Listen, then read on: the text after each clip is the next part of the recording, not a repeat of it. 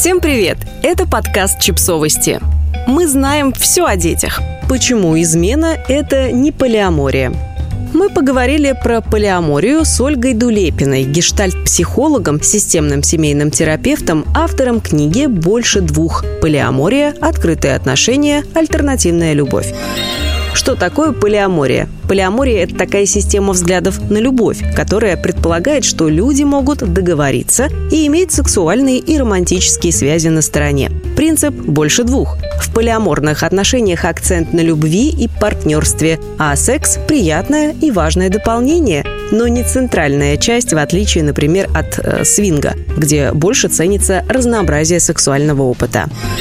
Чем полиамория отличается от свободных отношений? Есть понятие consensual non-monogamy или этичная немоногамия – этот зонтичный термин объединяет все формы отношений, в которых осознанно и добровольно участвуют больше двух человек. Таких форм более десятка, в том числе полиамория. Люди в этичной немоногамии могут выбирать отношения с эмоциональной вовлеченностью и без, совместным проживанием и без. Акцент стоит на слове «этичное». Это значит, что участники таких отношений придерживаются правил стопроцентное согласие, непрерывный диалог и достижение четких договоренностей уважение, эмоциональный комфорт и безопасность, отрицание собственничества. В свободных отношениях может не быть этики. Зачастую там встречается отношение к партнеру как к объекту.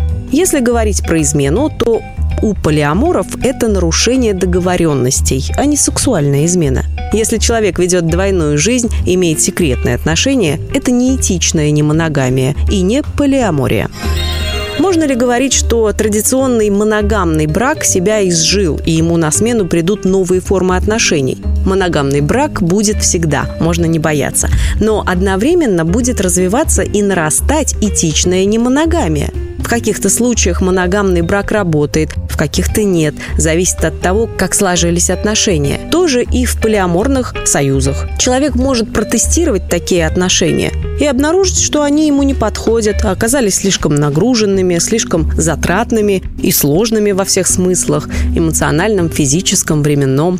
Традиционно брак не только про любовь и про секс. Это прежде всего экономический институт для выживания и воспитания детей. Только теперь абсолютную моногамию сменила серийная, несколько длительных отношений в течение жизни. В браке может быть глубокая длительная связь, интимность, близость, но это происходит далеко не всегда. В семьях много принуждения и ограничений. Почему-то считается, что мужу или жене можно что-то запретить только потому, что людей связывают узы брака. Часто люди не осмысляют этих установок, навязанных им культурой и обществом. И тогда, как говорит писательница и активистка Маша Арбатова, семья превращается в тюрьму народов крупных городах, где более высокий и стабильный доход, больше возможностей, где не так давит общественное осуждение, люди чувствуют себя более свободно и пробуют разные формы отношений – Полиамория – это в каком-то смысле ответ насильственным формам отношений и неравенству. Многие из страха потерять отношения не заговаривают с партнером о полиамории,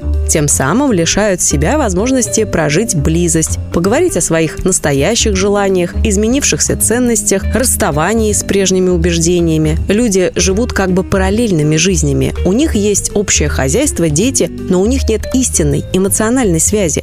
Полиамория предполагает атмосферу открытости и безопасности, хорошие коммуникативные способности и эмоциональный интеллект.